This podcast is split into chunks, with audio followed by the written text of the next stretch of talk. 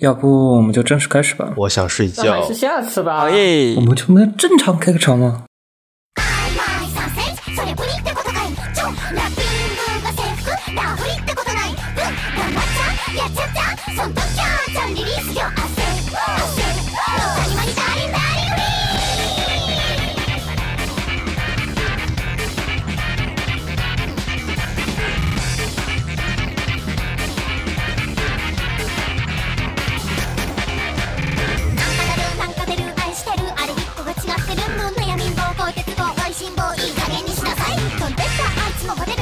いわゆる普通の女の子驚いた私だけ豚骨張りがでおかわりだ来たねあこですかボンボン応援団でチェチェリーバイララン歓迎会部活センセーションはい存在感点々欢迎收听基督川的最新一期的节目。然后这期节目终于聊到了轻小说 part。 啊，是我最喜欢的轻小说环节。本呃集开始全程高能，我要放飞自我了。聊到轻小说，我们就可以聊一下前段时间刚公布的《清真力》。然后我先报一下今年的榜单，第一名是《波子汽水里的千岁同学》，妈这次他能得到嗯轻小，嗯说真厉害的第一名，我奶的，他没成读，耶、你奶的，嗯，对，确实是你奶的，没有问题啊。第二名是《间谍教室》，啊，我依然称之为富士健书房现在最后的救命稻草。当然，富士健今年大赏的《魔二零九九》也值得期待。第三名就是我们所比较熟悉的实力至上主义的教室。嗯、还是和之前一样，嗯，是由读者的网络投票占大多数，嗯，抬上榜的。今年也到了二年级生，看样子陆哥他们跟后辈的互动，还是一如既往的龙傲天吧。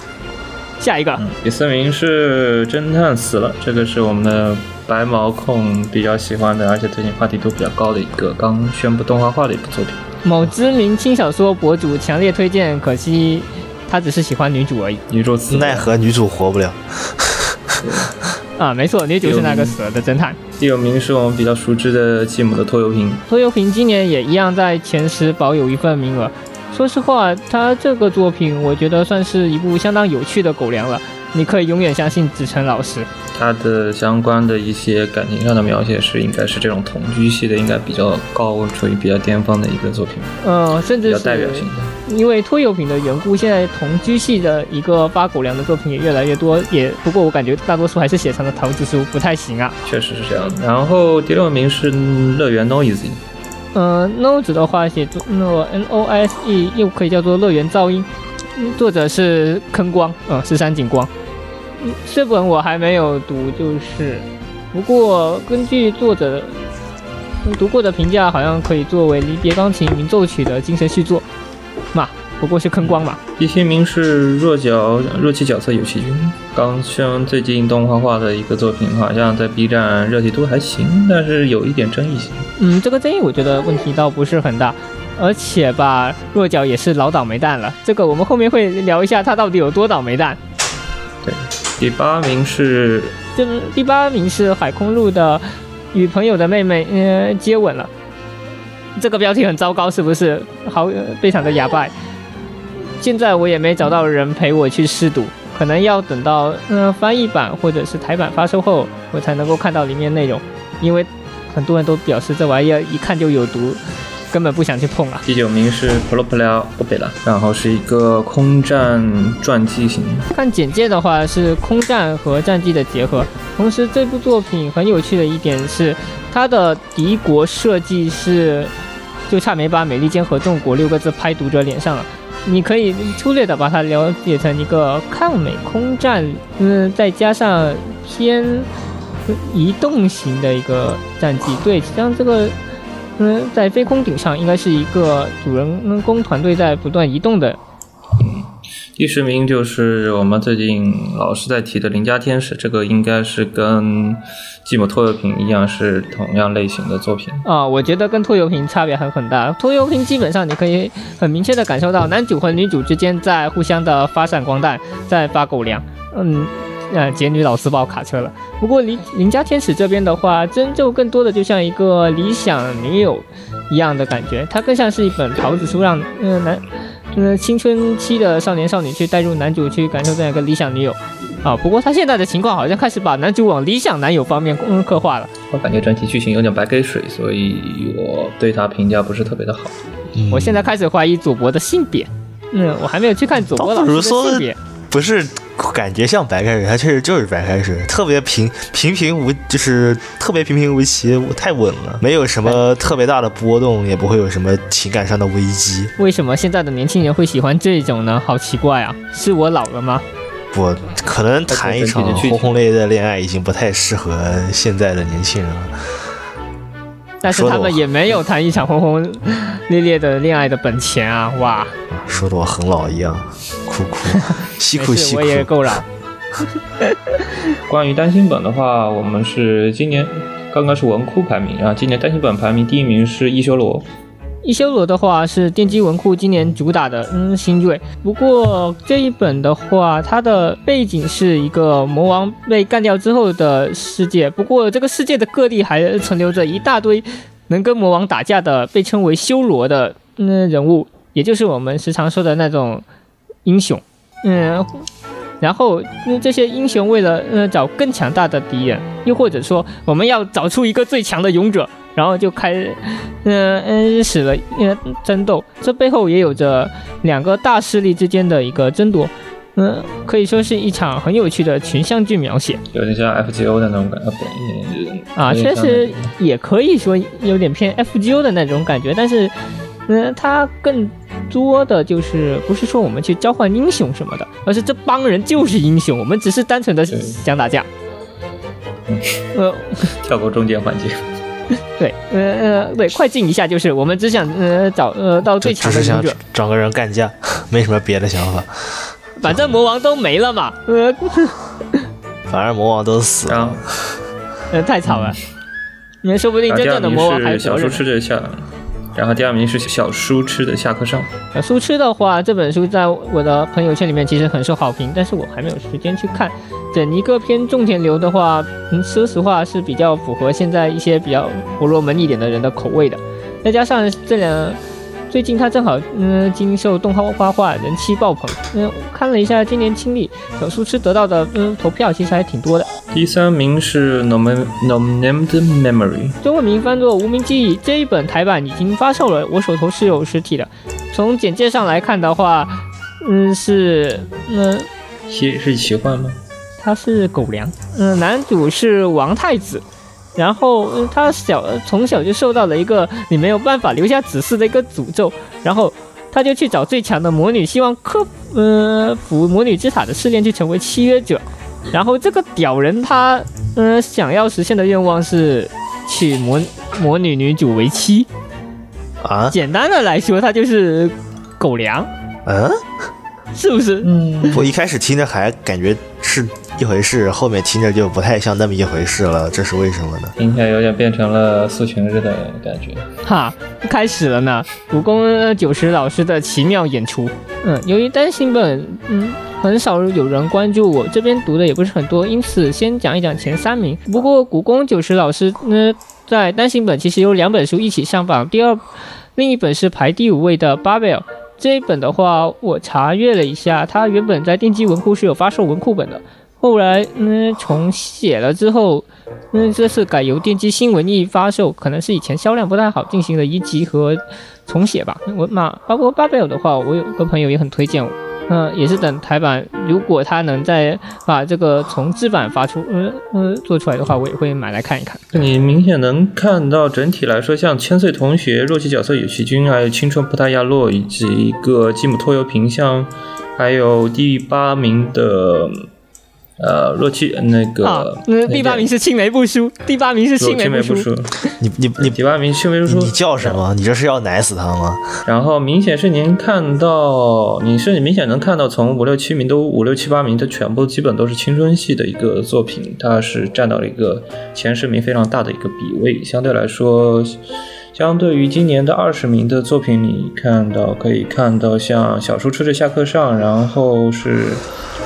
呃，实力至上主义教室啊，第一名是全员阿修罗，你会看到明显它是能看到今年第十代时代的口味是发生一个比较明显的变化。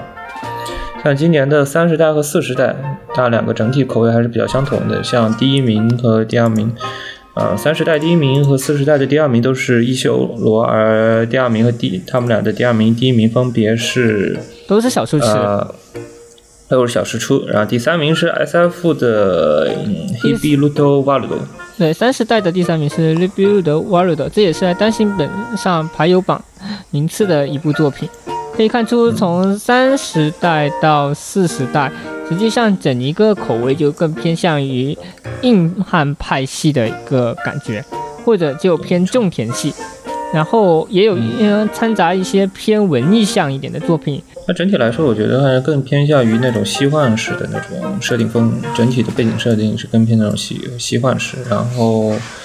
呃，相对于这个一时代，你能明显看到第十代的它的青春系的作品还是明显有很大的上升层次的，然后它的比重是明显增高的，这是大概是今年的时代的一个情况。啊，虽然我还是嗯觉得嗯时代的这届读者不太行吧，我觉得可能是今年的像时代过后，可能整体的一个口味方方向啊是的更，接更接实际。然后它可能需要一些更加真实系的作品，像传统那种异世界或者说是魔幻系的作品来说，感觉有点会偏向于不接地气的感觉。而且其实以亲历的整一个评选来看的话，它如如果异世界系或者说长剧情的故事想要拿到高的名次，实际上是很需要时间累积的。对于亲亲历这样的榜单来说的话，最可刚连载呃的前期有着强烈注目能力的嗯、作品才比较有竞争力。所以在这一点上的话，各类恋爱喜剧已经开始变得越来越怪了。它们会设定一个比较强烈的设定，或者说比较新颖的设定，来激发一个啊、剧情的爆点，然后这样的话能够快速吸引人看下去。我觉得是一个最近青春恋爱系的一个比较有名的、比较明显特点，特别像那种青春不打压落，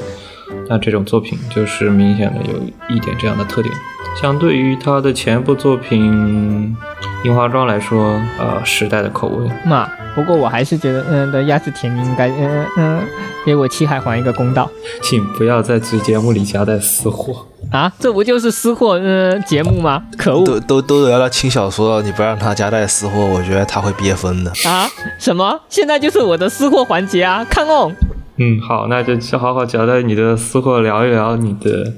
千色同学吧。今年争议性最大的一个作品，主啊，要是在国内啊。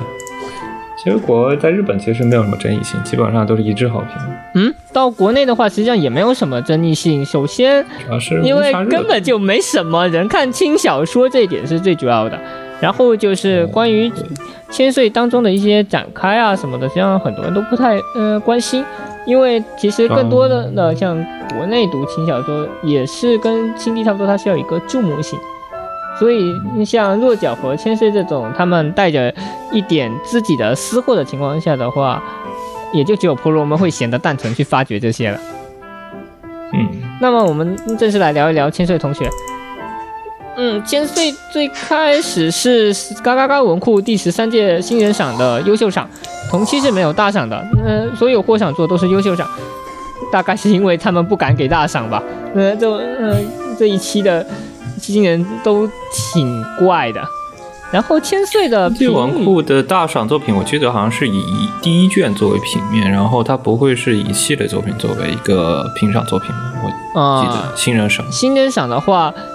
我记得应该是以一卷为主，就是呃所以电击文库会出现大量的就是呃一卷或者两卷幅度的嗯单嗯那种短篇就会。质量特别的好，但是如果是一卷之后再跟着出二三四五六七八卷，那么它的长度很有可能会随着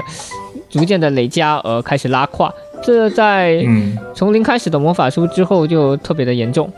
所以电击文库的金赏和大嗯赏现在很容易受到诅咒。呃，我我觉得他受到了诅咒。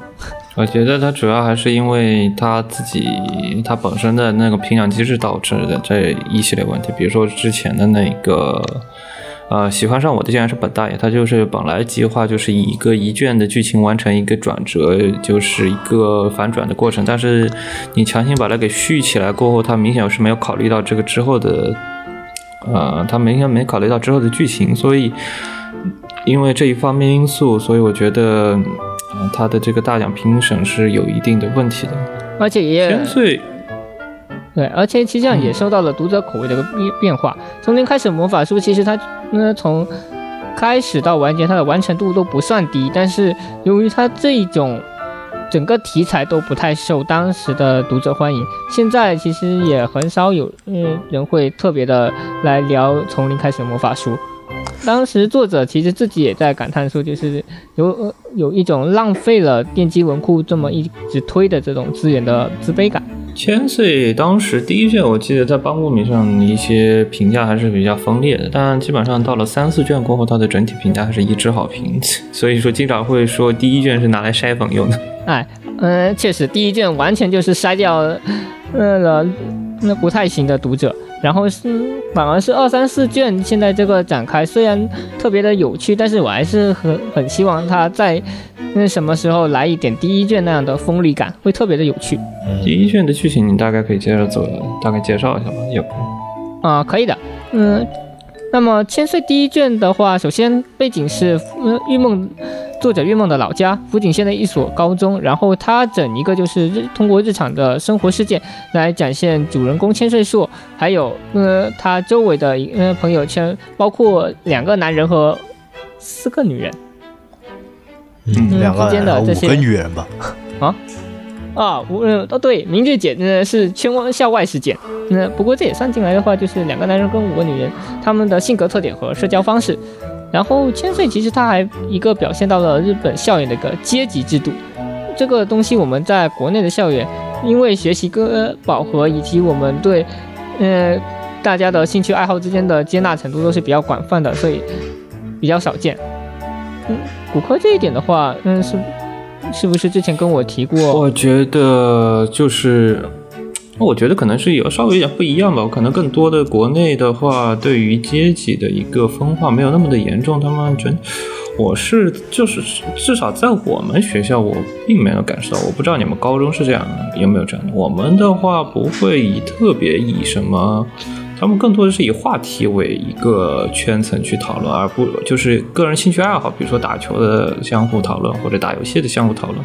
他们并不会特别的会去分一个对于你的爱好分一个三六九等，所以说整体来说是比较的平等的，不会存在什么。呃，像你说的，你如果你是只打游戏或者不太爱社交，他会把你给孤立起来这种情况，我不知道你们学校是不是有没有这种情况。嗯，我理这边也没有感受到，呃，都不会最主要是因为我，对，因为国内这边算是大家还是比较嗯专心学习，尤其到了高中，基本上就是学习过于饱和。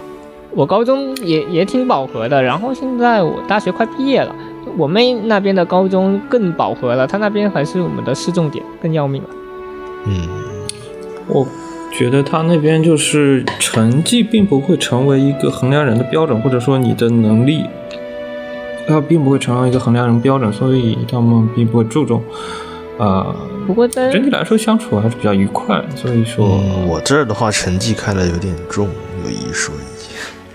成绩我觉得是能给你提供一定的好处，或者对对你的整体的生活，就是你的行为的限制程度会，你会能获得更大自由度。就是当你成绩好的时候，老师可能不会太管你，比如说上课讲话什么的。但是你的成绩不好，你上课会确实会受到一些限制，或者说你平常干事事情会受到一些限制。但是你要成绩差到一定程度，老师不管你嘛，你确实你也能干你想干的事情。啊，这倒也是。嗯，是这样的，所以你整一个第一卷它想要表现的地方就在这，嗯，整个主线是想要表达这样一个那个故事，嗯，那么它主线的表达上呢是千岁，呃，在开学的时候就被，嗯，当时嗯就自然而然的当上了班长，因为他是现充，他们整个团体都是现充的，嗯中的一个顶层，就属于一个领导者的存在，所以他们可以很自然而然就担任呃班上的各种委员职职位，嗯，大家是服气的。同时，你就算不服气的，也会被他们嗯诱导着，没有办法在气氛上嗯 去嗯跳出来叫板。然后千岁当上班长之后，被拜托的第一件事呢，就是让嗯班上的一名没有来上学的阿宅同学嗯回归课堂。在这一卷里，它就很明显的第一卷就是展现了我们之前像弱小同学里面的一个经常表现的，就是死宅和现充之间观念的对立，然后通过这一个对立和相互和解的一个过程来完成这一个小说的整体。那不过说实话，弱角那个也不能说是完全的死宅和现充的对立，因为，嗯，像有奇和日南妈妈中间的他们这个矛盾，嗯，实际上只是他们对人生这款游戏的玩法有所不同。但是当日南妈妈她讲述了她的攻略，她直接把，呃，身体力行的拍了一本攻略本在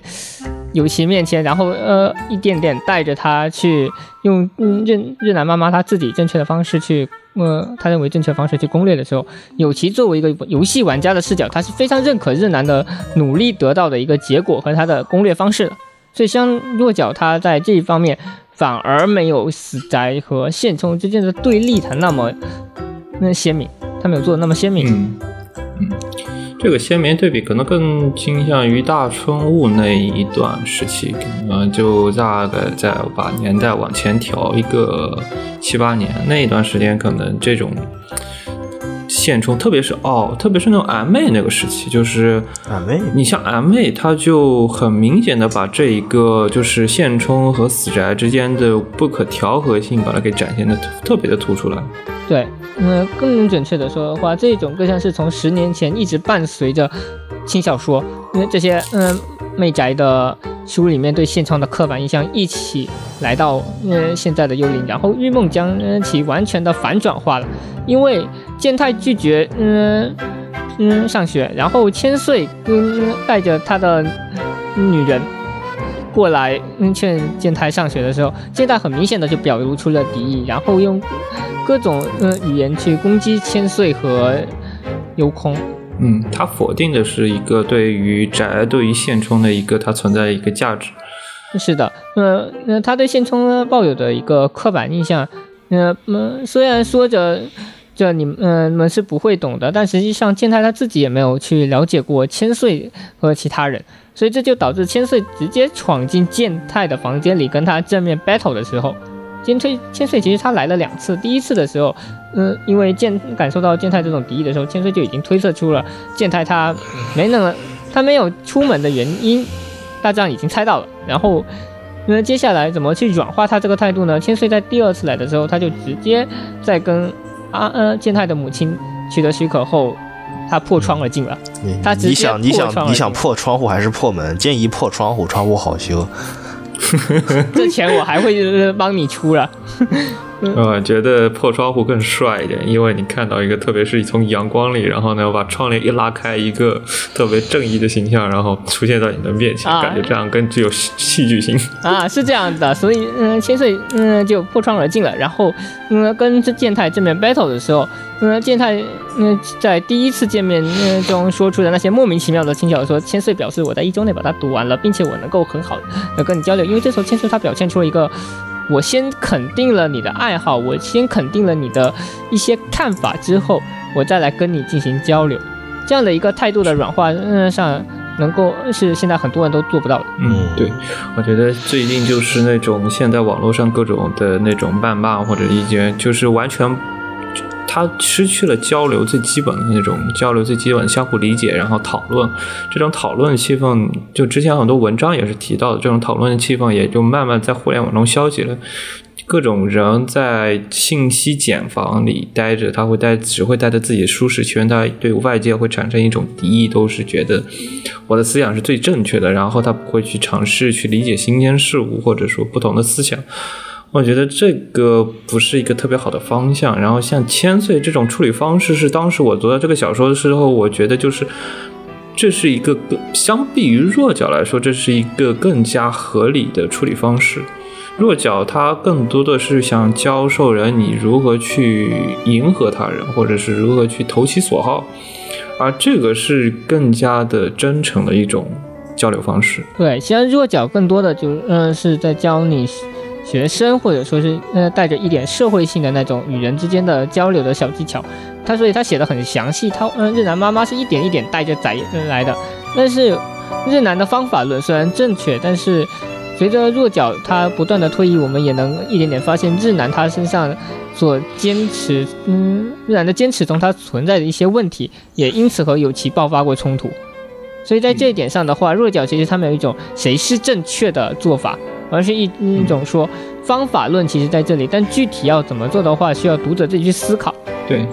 就是我觉得弱角他那种交际方法是你能快速的博得好感度，或者是在职场里或者在交际里，但是你确定能交心吗？或者说你确定能交到真心的朋友吗？我是。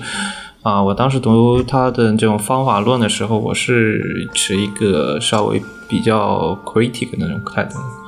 是这样。然后相对于，然后相对于这种千岁这种，我是觉得，当你能只有充分的了解对方过后，你才能信任对方，或者说你才能能谈一些比较自己真正想法的东西。对，所以在第二次见面中，千岁把嗯健太他在第一次见面里丢出的回忆镖给他嗯转回去了。那打到了健太自己身上之后，两个人嗯的交心，能够让健太开始慢慢的接受两现充和阿宅两个阶级之间的差距。对，相这肯定是有差距的，但是嗯，健太他开始接受嗯正视这个差距，然后他开始问千岁：“我现在想要走出呃家门，我想回到学校，但是我要嗯怎么改变才嗯比较适合回去？”就因为现在就这样普普通的回去的话，实际上很尴尬。对健太立场来说，他已经没有办法很轻松的去融入班上的这些团体了。然后千岁这个时候就很自然而然的，他提出一个建议，就是，嗯，容把千把健太，嗯，加入他自己的这个现充王的团体里面。这样的话，一定程度上可以庇护健太，同时也可以让健太学习如何改变。呃，虽然虽然说千岁最开始是不想嗯教呃的，但是这种不想教其实也是一种抛砖引玉。实际上千岁他有一点点，他跟日南妈妈一样有一种完美主义的感觉，虽但走的是不太一样的方向。所以说，虽然千岁表面上说着嗯是你求我我才教你，但实际上千岁他自己已经把呃这种嗯东西也不知不觉计算进去了。所以健太他呃在嗯千岁这种抛砖引玉呃里面就自然而然咬钩，就去让千就主动的提出，嗯你来教我吧神。他已经这个时候将五班的千岁说说是渣男这个从镜头开始玩的梗，他就已经在这里进行了一个变化。千岁因为在这个时候在健太的眼里就是一个能够正确教他接下来行动的神，然后千岁就开始教健太我们去怎么嗯。交跟人交流的社交技术，然后还有一些穿衣，嗯，以及这些，我觉得他们更多的是，呃，千岁里，我觉得他们一些穿衣啊，一些技巧性的东西，它更多的是一些思想性的东西，就是一些更从根本上去。啊，告诉你这些现充或者说他们的 fashion，他们是一个基于一个怎么样的逻辑，而日南那边就更具有实践性，他不会，比如说我需要学习画画，然后呢，首先他会教你怎么画直线，然后怎么去画这些直线，这些更直接的东西。它是有点类似于弱角里面的东西，但是你会一些光影，它的光为什么会这样子？为什么它会需要它？为什么这样的画它能画出一个这样的效果？这些更加底层逻辑的东西是千岁里更多会涉及的。不过说实话的话，日南那边其实从更基础、更简单的方式给你做新手教学。千岁他其实在这里一笔带过了，因为弱角里已经讲过，而且玉梦他自身也是读过弱角的，他知道这种东西他不需要写太多，否则会有一种重复的感觉。嗯，所以他这里快速的就是一笔带过，就是大概的给你讲了一下理论，然后还有一些小技巧。嗯。在不过在这里有一个很有趣的地方，就是他嗯讲到了一个兴趣发展的嗯讲究和必要性的浅显涉猎。因为在这里的时候，其实有一个小插曲，就是嗯虽然西湖嗯千岁这呃这一个时候带健太出来买衣服，嗯然后这时候他带来的女伴是嗯第二个女人啊没错嗯他第一次带嗯嗯优空去见健太，然后。到约健太出来买衣服的时候，他带了西湖。您是在晒后宫吗？我觉得这个也不算晒后宫，就是没有没有，我们调侃调侃，是是没有没有，我们调侃调侃。就是 然后西服特别是交友的时候，它会有不同的场景嘛，特别是你有不同的兴趣或者不同擅长的方面，所以因此它会需要用到不同的人，你，会交他会用到不同的女人，那 个划重点，我们嗯女人。得，所以说，嗯，你总不能带个基友吧，对吧？你带个基友，然后带你去各种试衣服，你觉得这个很合适吗？我觉得还是不如给你带个妹子，整体的剧情会看见更合理一点。啊，是的，虽然我们很想拿这个来调侃他就是了，毕竟我们能做做到的也就只有迫害一下千岁了。可恶的现充王！就是现充的好处嘛，它能给你带来更多的资源，它能手上的更多，你能就是相对于死宅来说，它它能通过善于用人来给你带来更多的资源和一些知识方面的东西，它不需要自己了解这么多，它可以介绍他比自己更擅长的人，对，去帮你解决这些事情。所以西湖它很现充。的好处嗯，。在这里西湖他帮健太剪了发型，帮健太呃挑了一大堆衣服，然后健太这个时候他就很惊讶的呃问千岁神，就是呃是成为现充一定要了解这么多吗？但是千岁呃他表示的是其实并不是这样，西湖他是特别的喜欢打扮和时尚的，所以他对 fashion 也就是时尚类这些东西他会特别的呃研究。嗯，做出特别的研究，很花时间和金钱在上面。而千岁他自己也呃呃是不太讲究的，但是他呃知道我大概穿呃怎样的一些简单的那搭配，我就可以营造出整个人的感觉。所以千岁这个时候就是一个兴趣上的一个钻研，然后还有一个必要性的前线涉猎的一个取舍。这一点的话，嗯其实我觉得很有趣，而且也不不只是嗯、呃服装，也可以用在其他地方。它是更多的是你是如何去，就像我们之前管的时间管理大师，你人的一个精力是有限的，你如何去正，如何去将你的时间用的最高效，来达到一个最高的利利最大的利益化，我觉得这是一个成为现充的一个可能比较有意思的方面。你可能不需要在一个方面去做的太精，你需要做的是一个更加的了解。跟不同的事情，以保证了解不同的领域的相关知识，以保证你是可以跟所有人是能保持一个相对正常的交流，而不是说你像 Otaku，他是只专注一个方面，你对其他事情完全都不知道，你这样的话，你可能就会自闭了，对吧？或者或者你只能是跟那一圈的人玩。啊，我是我被伤到了，我确实是这样的。不过以这个电台的角度上来讲的话，我们这边既有游戏，也有像我这种聊轻小说的，也算是一个不同呃专精上的一个延伸了对，不同专精延伸，但是你总需要一个粘合剂一样的东西。啊，嗯差不多没错。所以禁言快化身胶水，嗯，为什么是我需要一个 C 位。然后，但是你可以聊一下弱起，要不聊一下？正好千岁聊完了，你就聊一下弱角吧。啊，那么我们可以嗯先在这里下个结语，因为嗯弱角我以前是有一个很轻松的比喻，就是它是一个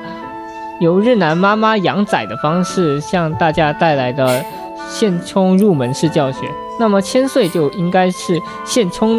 意识的一个睾丸演示，就相当于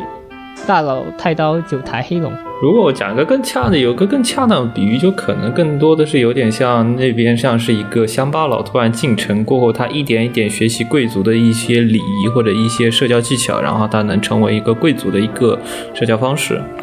而这边呢，就是一个纯贵族的一个政治阶间的勾心斗角的一个关系。我觉得可能是一个这样的比喻会更加的能够 get 到点。是这样，而且千岁有一个我很喜欢的，嗯、地方就是玉梦，它其实并不是完全的现充现充足，嗯、皮，我我我他妈讲差了，干。玉梦并不是一个完全的死宅，啊对，嗯，玉梦其实他并不是一个完全的死宅，嗯，这个人屌现充了，这里有个玉梦他他是一个是他本来是干什么的？呀？啊，哦，他玉梦本来是干。他在写轻小说之前，他是在做杂志编辑的，所以他在呃嗯，现在看轻小说、写轻小说之前，他其实只读一般的文学作品。后来他被一位怂神游怂恿着去写了轻小说的初稿，然后就投到了嘎嘎嘎文库的新人赏。我感觉这个有点像等级碾压。啊啊啊！没错，这这这这确实就是等级碾压。隔壁文学册的呃放了个奇怪的玩意儿跑过来了，呃这个东西就降维碾压的状态。你的一般性文学，它对于这个要求是跟轻小说完全不是一个等级的。是这样的。嗯，简单就是文学作品套了个插画，就反到轻小说栏里写出来了。而且嗯而且玉这个方梦它其实也跟千岁很像，那他是会大量的去读轻小说的。嗯现虽然他之前读的很少，但现在他每天几好像每天都在读，然后闲得蛋疼就在推特上呢写书评，安利同行的书，然后也跟嗯轻小说作者互相的进行推特互动。嗯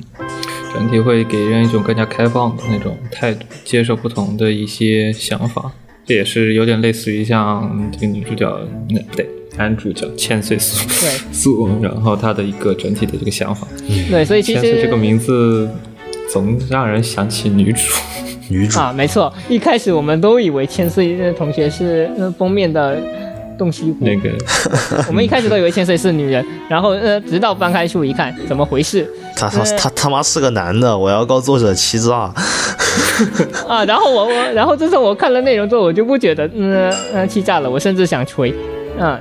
因为千岁他的文笔确实呢非常的特别，他结合了现在日本文学中的那种偏。嗯，叫优雅的比喻和心理刻画，然后也融合了现代轻小说那种简单明快的对话对话气氛，然后还有一些梗，虽然这些梗没有那么多，不过因为轻小说的这种自由性，我相信千岁之后他会自己去抢梗，而且作者自身的营业也会变成一种死。宅来说，相对于就是说那种纯死宅的轻小说作家来说，他能玩梗的那种，我幅度我觉得可能没有那么的高，因为死宅玩梗他会会非常的。啊、呃，非常的熟练。然后，但是我觉得就是那个千岁素，它里面我读第一卷和两卷，我读的并不多。他我觉得他的那个 他自己用的语气比较的自大，或者说啊啊，毕竟那是千岁呀、毕竟那是千下。流的那种感觉，就是有一点，就是没有那么的，啊呃，像我们传统的那种亚萨星的那种男主，你知道吗？传统亚啊，萨星男主他会讲的不会，，亚萨西已经被开除二级了，该开除二级啊。亚萨西不会待在二次元点 JPG。就是他的亚萨西，他像传统亚萨西男主，他对于一些遣词教就会讲的更加的一些不会有那么的攻击性。你像千岁这个里面的攻击性，我觉得特别的 特别的强，特别的强，就是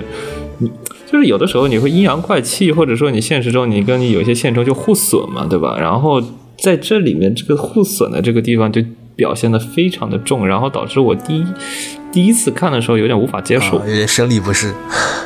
哎、对，就是我自己不是很喜欢互损嘛，他们很他啊。像平常人他们很喜欢就是我我们我们那边也是，我和次回还有别的一些大学同学，平时在一起都互损惯了，啊对吧互相背刺，互相阴阳怪气啊。对吧？然后他讲的那种用词也不是用词非常的粗鄙，然后让我当时看的时候是稍微有一点冲击性的，不像传统轻小说那种男主他讲话不会有对于女主会有任何的那种啊偏侮辱性的词汇。嗯倒不如说千岁和他嗯的嗯这几个朋友，男性也好，女性也好之间的一些用词，都是现在轻小说都难见到的。因为我们现在轻小说的话，男生呢是在偏较内向、懦弱一点的男生在在跟女生交流，或者说是是偏少女漫画一点说，他都会做的比较理想化，所以就对不呃不会说出现一些呃污蔑性的词汇。然后在千岁这里的话，其实所有人的关系都很好到，即使用这种词汇去开玩笑，我们都不会伤到感情的态情况。嗯那呃说的，平时我们说的难听点，虽然也只也只是说到一些憨呐、什么的情况下，但到千岁那边也进行了一些夸大。对，以前会用词会更加的谨慎，这边就是完全的放开了用，就是非常的现实。，而而且死宅的话，确实为了防怕被对方讨厌，也会慢慢的调整这些措辞。但那是现充啊，那是天不怕地不怕的现充啊。对，是的这个是我感觉还是跟现充有个有一点本质区别。对，所以呃，玉梦他写千岁的这个视野，我确实非常的喜欢。嗯，所以我不会说，呃，一开始虽然我会感觉说，呃，千岁这个角色会让人有点不适，但是虽我是越读越觉得的，最后就是，呃，他之所以敢那么说，是因为他是千岁硕，也渐渐的我会，嗯，已经对千岁硕有一个，嗯，就像在面对面对，一或者说是面对面的一个印象，呃，他对人物关系的把握，他是能达到一个非常的炉火纯青的境界，所以就是他能敢用到这种等级的词汇来，同时他能保证他不会伤到任何的感情，这是他自己比较擅长，也是比较出彩的一个地方。对，所以第一卷的话，他首先表现出来就是千岁树他这个形象的思维方式，还有他的生活方式。至于千岁树他的一些偏个人的心理描写，还有他的情感纠纷，对，还有他的一些人生目标，这些他都用运用都会用非常文艺性的比喻，也就是呃高悬于天的月亮和沉于那和还没有开封的弹珠汽水瓶里的弹珠，像这样一个非常文艺的描述。这个东西其实在后面第二卷以及第三卷之中会有更详细的描，嗯，更详细的描述。它这些是很难用概念或者说口头都无法传达的，就是你要读过文字，然后自己去思考，然后可能你还要在自己的心里去描绘一个千岁树的形，嗯，这样一个人物跟他 battle 之后，他才会成型。呃，所以实际上的话，说起来，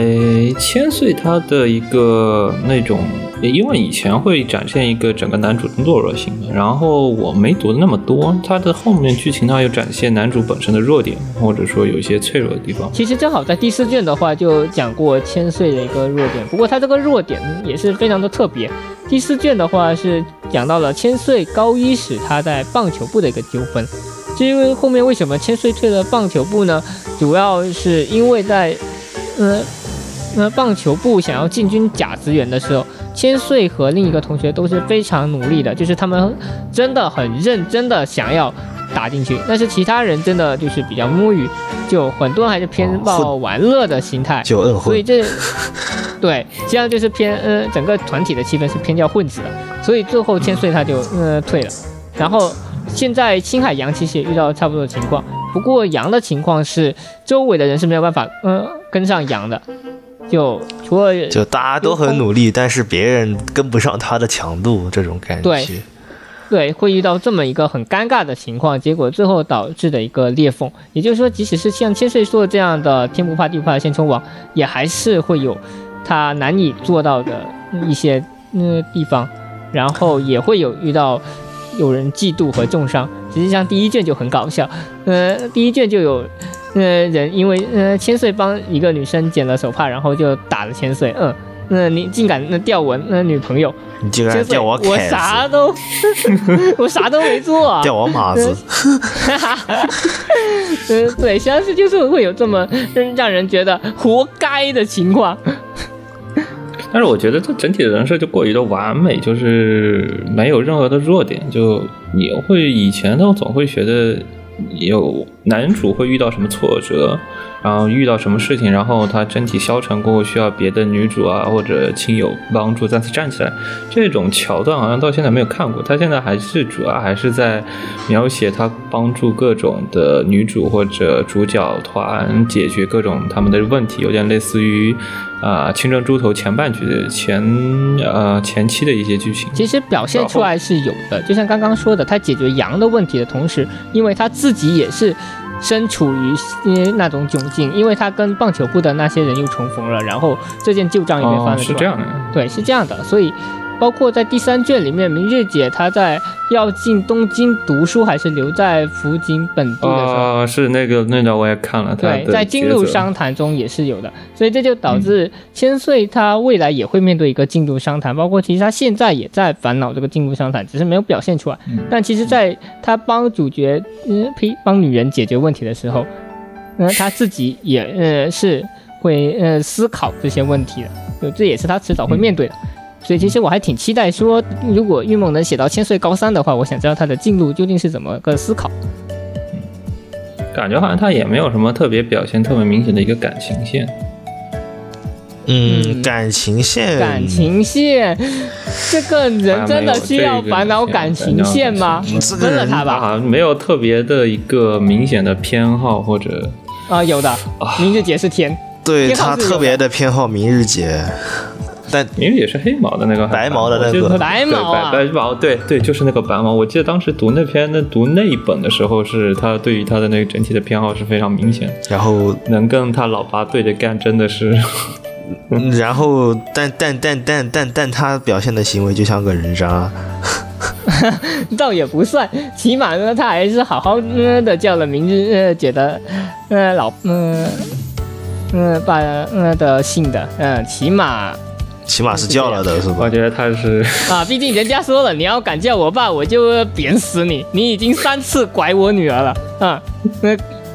呃，说起但来，虽然是这一玉段走梦他没有刻意的去玩梗，但是他在开始呃读轻小说的时候，最前读的两本是《路人女主》和《落脚》。嗯，所以实际上你会看到里面有很多模仿路人女主的迫害桥段，比如说，嗯、西湖，啊、我们可以在这个时候来讲一讲，嗯，我感受到的千岁和路人女主之间的一些联系，比方说第一卷的呃，终究可能是最吃瘪的。西湖他在现在四卷，他一直在自称是千岁后宫团中的正宫，然后正宫啊，你到了第五卷才有你的线，可能还不是你的线，你作何感想？这这叫正宫的愉悦，好吧？啊我管其叫正虚宗女假，我管其叫虚假的正宫，因为那前面四卷都没有你的屁事，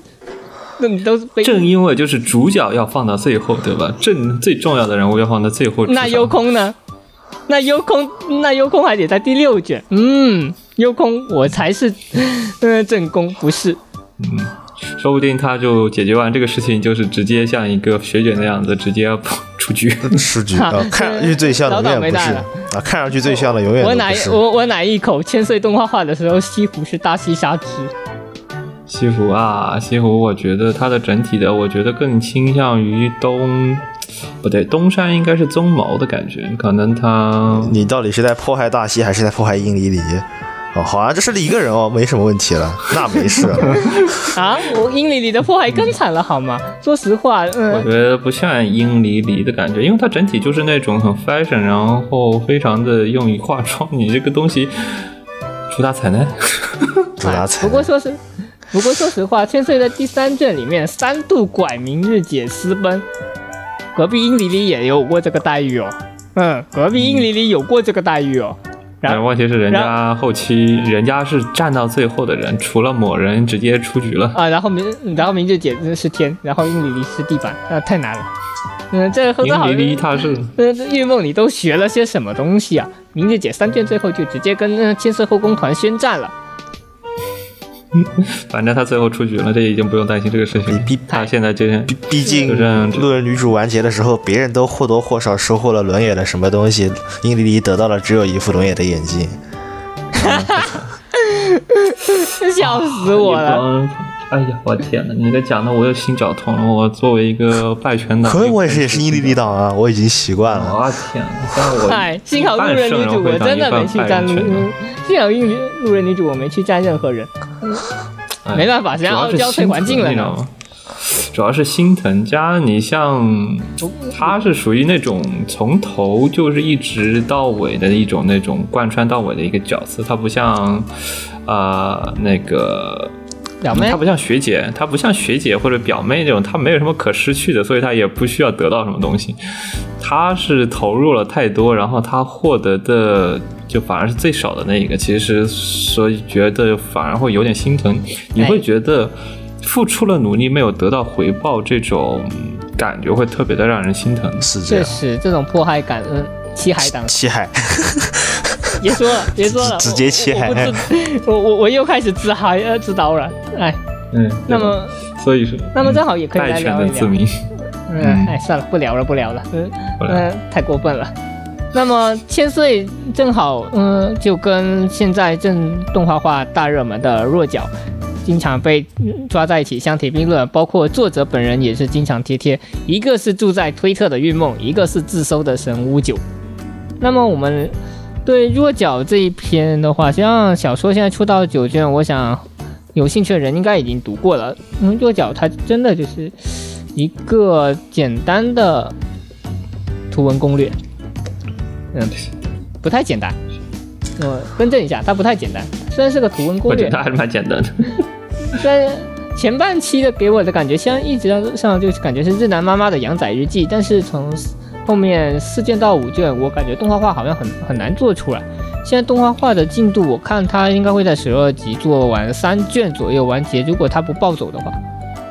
那应该只能做到一个纯前期的一个慢慢独立出来的一个过程。对，实际上的话，动画嗯前三卷给我的感觉就是养仔日记，因为这个现在已经真正的爆点其实在四卷，嗯，四五卷那一段，也就是围绕着菊池这个问题，嗯，有奇和日南妈妈开始第一次出现正面冲突。实际上的话，现在前三卷都是比较温吞的，嗯，以监督柳生亮嗯之前拍摄的作品来看，我觉得弱角作为一个广告片能做到这样已经挺不错了。够，我觉得它应该算是中规中矩，虽然我不太喜欢这样的题材，就是，嗯，毕我也竟骨科自己就是现充。嗯，那也不算现充，但是我觉得这样有点多此一举，对于我来说看这个法，啊，我觉得对，对对骨科来说就是小巫见大巫了嗯，不是，这就有点你带孩子带的有点心疼，啊！所以说，在座的各位，只有我是死宅代表，我太难了。你也不算严格意义上的死宅，其实你的组织性来说，不算就是。像他那里面的男主，他就是完全的，就是对于外界是不愿意社交，然后去专注于某一个东西，他也不愿意去交流，这是明显的一个非常负面的一个性格。确实，前置背景是这样的，然后有其一直都在慢慢的进步，所以弱角他嗯开始真正表现出他这本书的主旨和都在四五卷这边开始进行冲突，所以前三卷的话很难做到这个爆点。所以周围以前看过弱角人会给我反映说，就是觉得动画这么做会比较温吞，然后对于没看过的人来说，我觉得已经是一部挺不错的一个番剧了，看看其实没什么损失。呃，我没有看过弱角的小说，所以刚刚你们一直在讲千岁和弱角，我根本没有插过话。啊，毕竟次言呃毕毕竟禁言老册只读，呃，我我读的毕竟都是奇奇怪怪的东西嘛。然后弱角的番我是有看过的，弱角的番我是有看过一集左右。一集吗？嗯，还是而且像弱角最有趣的地方就是第九卷的地方，也就是现在开始发售的最新卷。随着动画化的大热，然后第九卷却嗯再一次回归到了有奇和日南中间的矛盾，然后彻底的就是这这次乌九是彻底写出了日南妈妈她这个人很偏执的一些地方，她会觉得他的做法是绝对正确的，她是为了证明自己的做法是绝对正确的而去养了有奇这个仔，也就是说，这就是用游戏来比喻，就是日南他用自己的方式在人生这个游戏上，他练了一个满级号，然后他想让这个满级号得到周围的认可但是周周围不一定会认可他，嗯，然后他为了证明只要用这个方式能够量产，那么那他的这个做法就是正确的。然后正是因此，他开始找小白鼠，然后这个时候就正好遇到了有奇，然后有奇，嗯有点惨。不如说有对有奇来说不算是件惨事，毕竟他确实是学到了很多。然后在日南那边，他是单抽了 SSR，毕竟有其他跟日南能够在游戏意识上互相了解，就对方是能互相理解的。他能理解日南他想要表达的一个意思，这比对牛弹琴要容易多了。所以嗯，日南就开始了他养仔日记，也就是回到了第一卷开始时的事情。所以从看完第九卷之后，对日南这种对正确性的绝对偏执，嗯，就坚持，嗯，往死里坚持自己这一个是正确的，最后只会拐进一个牛角尖。嗯，按有奇的说法，就是日南他在这条路的最后，他只能得到一片虚无。嗯嗯，所以其实嗯看完第九卷再回过来看动画，第一卷又正好形成了一个叠加的效应，会觉得《弱角》这部作品它确实很有值得一看的空间。我觉得乌九在这里安排也是一个挺下功夫的。虽然以以言浅编辑在推特上的反应来说，第九集的内容实际上是经过了一个到 DNA 级别的大换血。如果这言浅把嗯、这部书的诞生比喻的跟生小孩一样，然后这个部书修稿过程已经到了 DNA 嗯、等级的一个换血状态了，也就是说我们根本不知道乌九他在初稿时候到底写了什么，也有可能是更尖锐的有奇和日南之间的冲突。不过，嗯在第九集最终成稿展现出来的一个就是有奇和菊池之间呃稳固了恋人的关系，然后他也希望跟日南发展成就是有别于两一恋人以外的，就是两个人之间的另外一种比较深厚的羁绊关系，可能最后还是变成母子或者师徒那样的感觉。嗯、还是母子吧。母 子我我还是挺喜欢母子关系的，说实话，因为挺呃挺逗哏的。可能是因为现实就在带崽的缘故吧。我要是能够跟日南妈妈一样带动你这个仔，我就不用费那么多心思了。嗯，除了这说白了两部作品，你哥有什么别的比较推荐作品？我推荐的话，？因为正好和千岁弱角一样，作者同为现充的话，就是原度卡扎咪的冷淡的佐藤同学只对我撒娇。嗯，这样因为日文原名是西奥太印の佐藤嗯嗯上嗯我连打嗯 K 阿麦，也就是说，嗯我其实更喜欢叫他岩佐藤就是了。嗯，因为岩和田正好是一一个双关的嗯对应。对，岩是代表冷漠的意思吧？我记得日语里面是对对对嗯嗯，嗯，文章开头其实表现女主佐藤小春，她是一个呃对很嗯、不管是异性的告白也好，同性邀约也好，都会有一种跟我没关，我和你不熟那么一个冷淡的态度就拒绝。然后嗯。那男主在呃见到呃她就是像是一个比较内向怕生的一个嗯小女生的反差萌的那那种，也就是虽然说这个很老套路的感觉，不过呃，让我觉得很有趣的地方就是他前十页就把这那段讲完了。啊，那他这又干什么呀？前前十页，呃前十页基本上就是男主家在开蛋糕店，然后他看到女主在嗯呃拍嗯蛋糕糕饼的照片，然后是嗯嗯，接下来就有他人去搭讪作品。的一个下潜的空间是什么呢？它能扩展的空间是哪些地方呢？嗯，这部作品，嗯、我觉得是非常 非常现充的谈恋爱。前面两部我都不能说现充在谈恋爱，一个在养仔，一个在呃当英雄，然后只有这一个是现充正常的在谈恋爱。狗粮人哦，狗粮人，狗粮人开始打 call 了。狗粮人，狗粮但魂，你其实我们能看到，已经看过好几个类似的番了，比如说《贵公村》，然后像之前的总之，呃，你之前其实能看过一些普通的或者普通人谈恋爱的过程，这种现充谈恋爱有什么区别吗？因为我是无法理解你说的什么现充谈恋爱它的好处。实际上的话，嗯、嗯，它整一个作嗯品的叙事的这些事件呢，实际上会比普通的那种说啊，嗯、妹子，嗯，像漫画的话，实际上可能这一面会展现的比较多，但在小说里面其实是比较少的。就我们看，我经常看少女漫画，然后也看像《枯雨宫村》这种普通的谈恋爱。虽然，虽然《枯雨宫村》给我的感觉比较特别，它有点像是没有事件拐点，就那么自然而然的爬上去了。对，就太顺了，我觉得就完全没有任何的坎坷，然后我看这部番就会容易睡着。啊，是这样。嗯，不过在轻小说里面，这种嗯，你也不能会偏小一点。对因为大你你也不能奢求什么人谈恋爱都特别但是因为你本身是一个被作者写出来的东西，你会有一些设计性的桥段，你会在隔几话就有一些爆点或者这种被设计出来的桥段来能吸引读者去自己去看下去，或者好奇下一步会怎么走，或者有一些呃 flag 一样的事件去能够增进两人的感情，或者对使两人的感情进行一个产生一个冲突。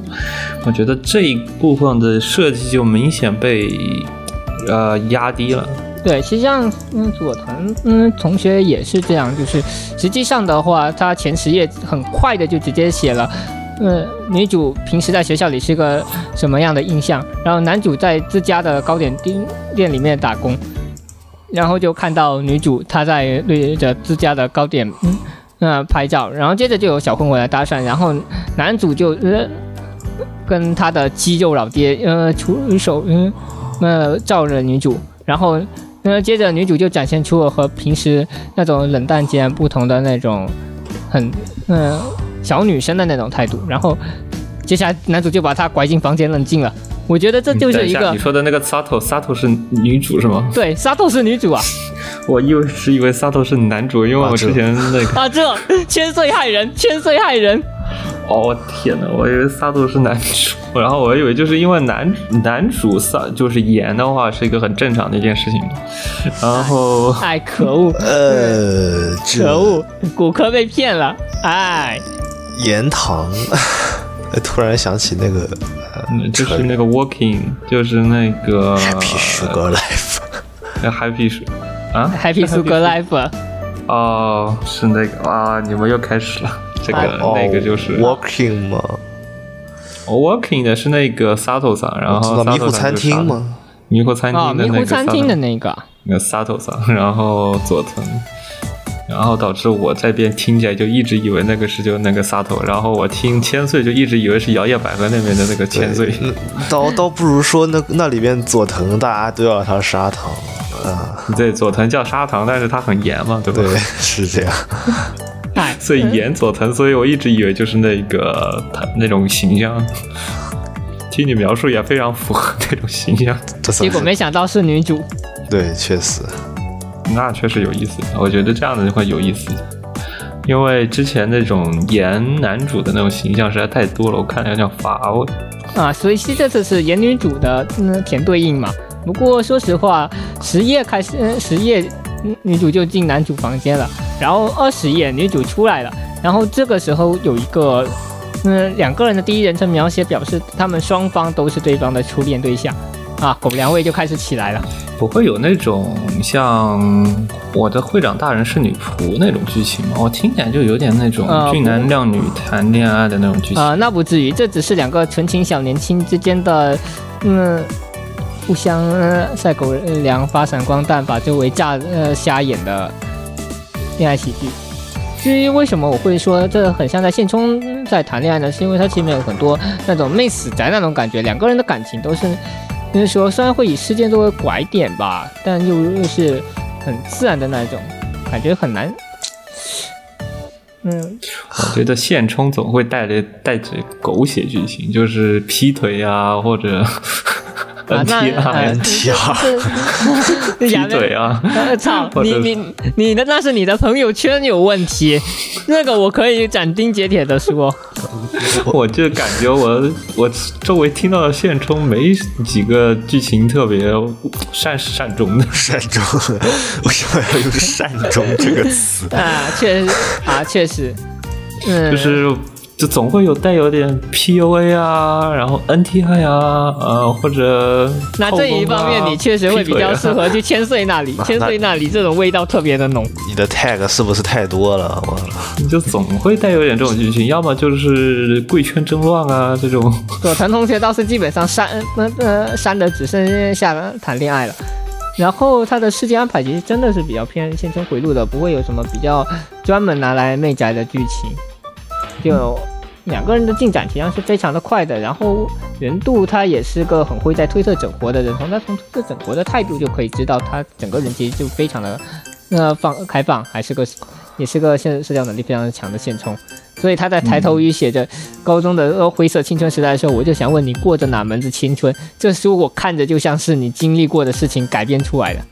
对对，是这样的，嗯我听着就特别的真实。我也觉得很他妈的真实。正常人会想得出做这种东西，啊，就真就是你会觉得这个东西过于的真实，以至于我为什么要打开轻小说看这个东西？嗯，啊不，我现实已经天天见到了这样的东西，你让我表让我在轻小说里再看一遍，这不是故意恶心我吗？不过基本上这一部是由于只剩下糖了，所以基本上来讲我看得很开心。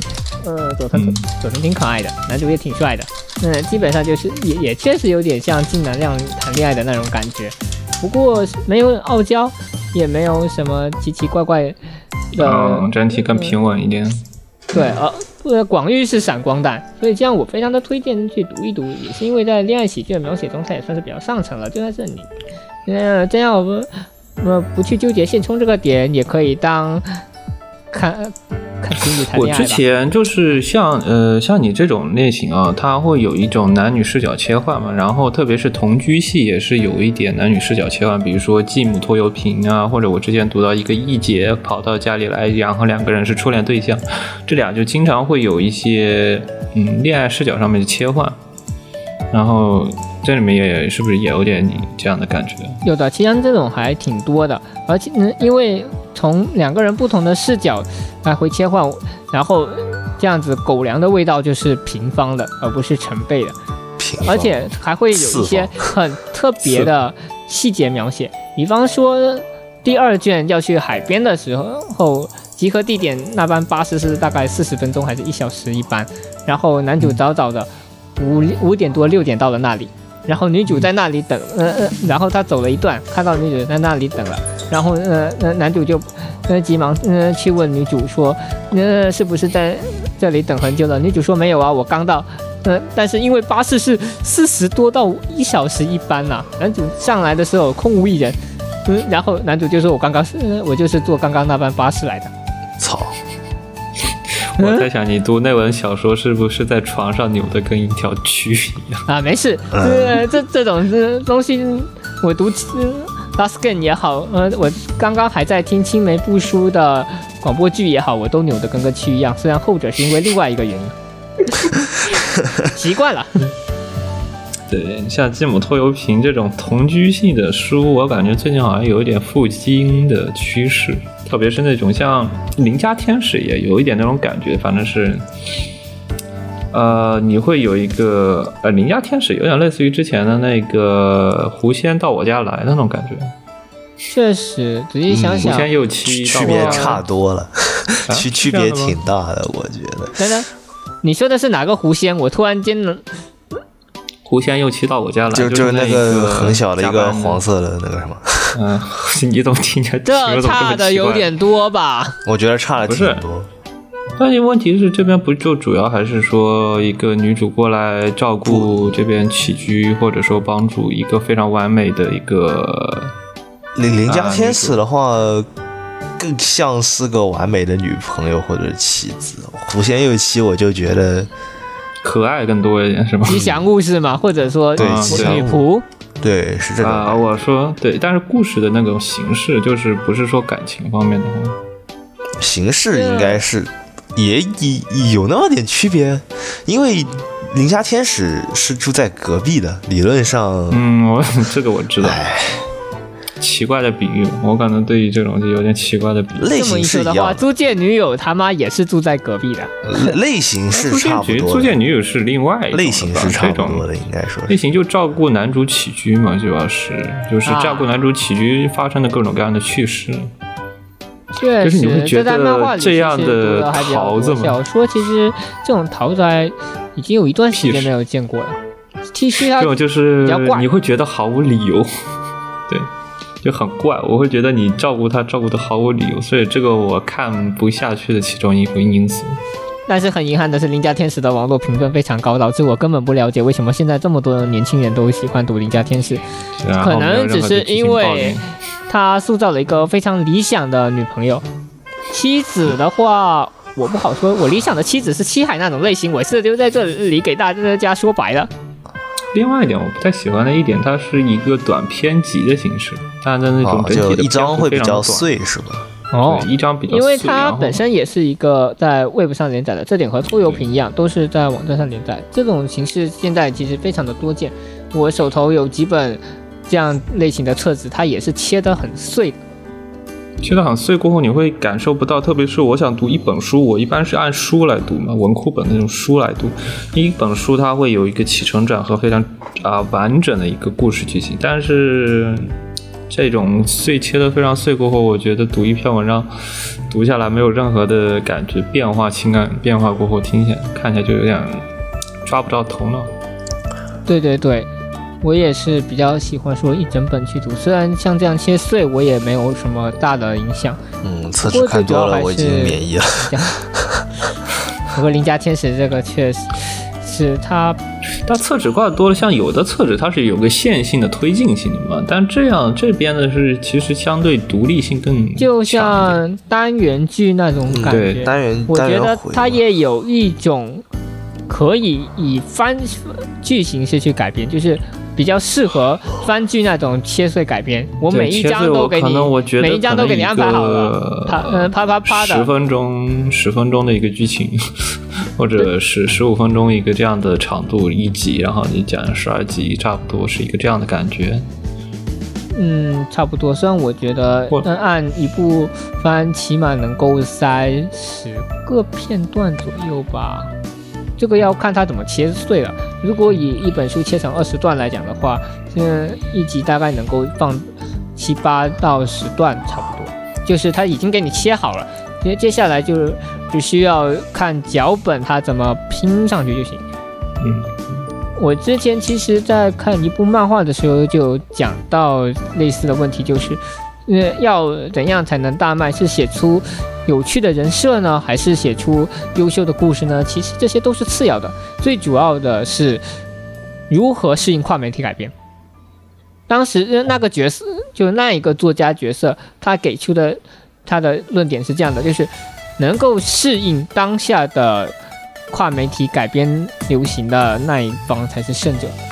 因为但我觉得，如果它如果是跨媒体改进，最重要的核心应该是角色，一个角一个立得住的角色，大家不会因为你是哪一个媒体而受到影响。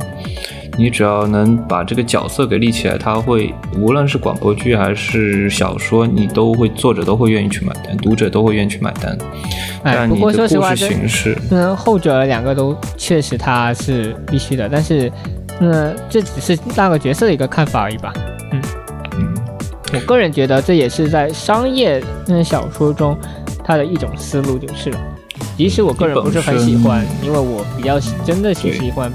有东西的呃故事事的，对对。我个人喜因为你人设本身是卖手办嘛，你周边像周边都是以手办为核心，以整就跨媒个角色跨媒体为核心其。实整一个它能带来的利润非常的多，一个就是名气等等。嗯，像动画化对嗯轻小说来讲真的是个非常大的机会，所以我觉得《邻家天使》这种形式可能就是在日后也会渐渐多起来。就是这种形式，我觉得就这种短篇集的形式，就是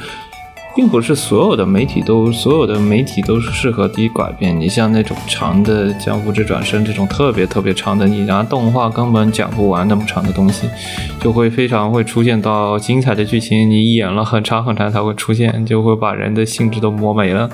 呃，对，而且像《无职转身》那种，它也是需要一个厨子那样的制作组去做。就对制作组本身，他要是这本小说的粉丝，才能才把这种长线的拉的特别长又特别细致的一些东西，全部都给你还原出来，这种是非常少见的。所以，所以像人家这种切碎式的，可能日后会更受动画制作组的欢迎，因为能节省很多功夫。你的脚本唯独的话，压力也会比较小。嗯，但我觉得这种没有明显剧情推荐性的东西，导致我对啊这种，我可能看门童番会好一些，就是门童番会能，呃，萌豚番其实本身就是卖人设为主，其实哎，不过最主要的还是因为邻家天使它的核心是去塑造一个理想女友，然后谷歌不根本不缺。啊，不是不缺，我有一个加藤惠一样的女友在那块立的那块，所以说你再给我对别的那种加藤惠的那种人设，它是靠剧情去立出来的，就是它不是靠那种你是无限去堆堆积他的好，或者说对这描述这个女友多么完美，它是。像加藤会那种，它是有剧情的变化的，它会随着你跟男主的相处，他的整体的感情或者他的性格，它会随着男主慢慢的产生改变。啊，起码不这是我比较喜欢加藤会的点。所以邻家天使这种一开始就像老夫老妻了，就现在对，食之无味那种感觉。嗯，对，就是那种感觉，所以导致我不是很喜欢。不过其实年轻人还挺喜欢的，像之前，总之就是非常可爱，也是直接从第一话开始，他就是老夫老妻。对我也不是很 get 到他的点，那部小那那一本我也是确实不是很喜欢。不过他其实就，呃，通过漫画的形式会比较让读者接纳，而且他的人物之间的对话也会涉及到各种各样的梗，这个是火田老师他自己的乐趣了。嗯对，这一方面像漫画的形式，我觉得对小说来说，小说它对于逻辑性或者对于文字的一些描写，它的要求会比漫画要求的更高一点。漫画你可以通过一些比较可爱的人设或者一些风景去表现一些额外的信息量，去让人觉得这个东西可爱。比如说，像之前我看到一篇文章就讨论过，为什么点突它只能是漫画，不能是小说？因为这个东西你你写成小说，你是根本看不下去的，就是你会觉得这个剧情过于的空洞。是这样，门不过人家天豚门豚使最近他都一样。好像已经开始把男主往理想男友的方式塑造了。也就是说，接下来男主会不会产生改变，我还挺想知道的。也就到那时候，说不定他会有慢慢的从桃子变成狗粮的那种感觉。可，但是我觉得，如果他不能让我产生一种说割离感，也就是说，我希望把这两个人捆绑到一起像民政局的感觉的话，我就不会承认说他是狗粮，他只能是桃子。那是一个提供给读者带入进去读的一个它没有磨合的过程，就是呃夫妻之间总会有些矛盾，就会开始他们两个并不是一个合在一起的东西嘛，对吧？嗨，人家还是高中生呢，这就夫妻了。啊，差不多了，差不多了，我觉得已经你像没什么区别。我喜欢妹系作品，你的妹系作品就是从妹妹一开始，她是一开始相处，那也两个人也是有一些不同，他最后需要通过一些磨合的方式去慢慢熟悉对方的一些喜好，熟悉对方的一些感觉，最后你的。就是你慢慢的会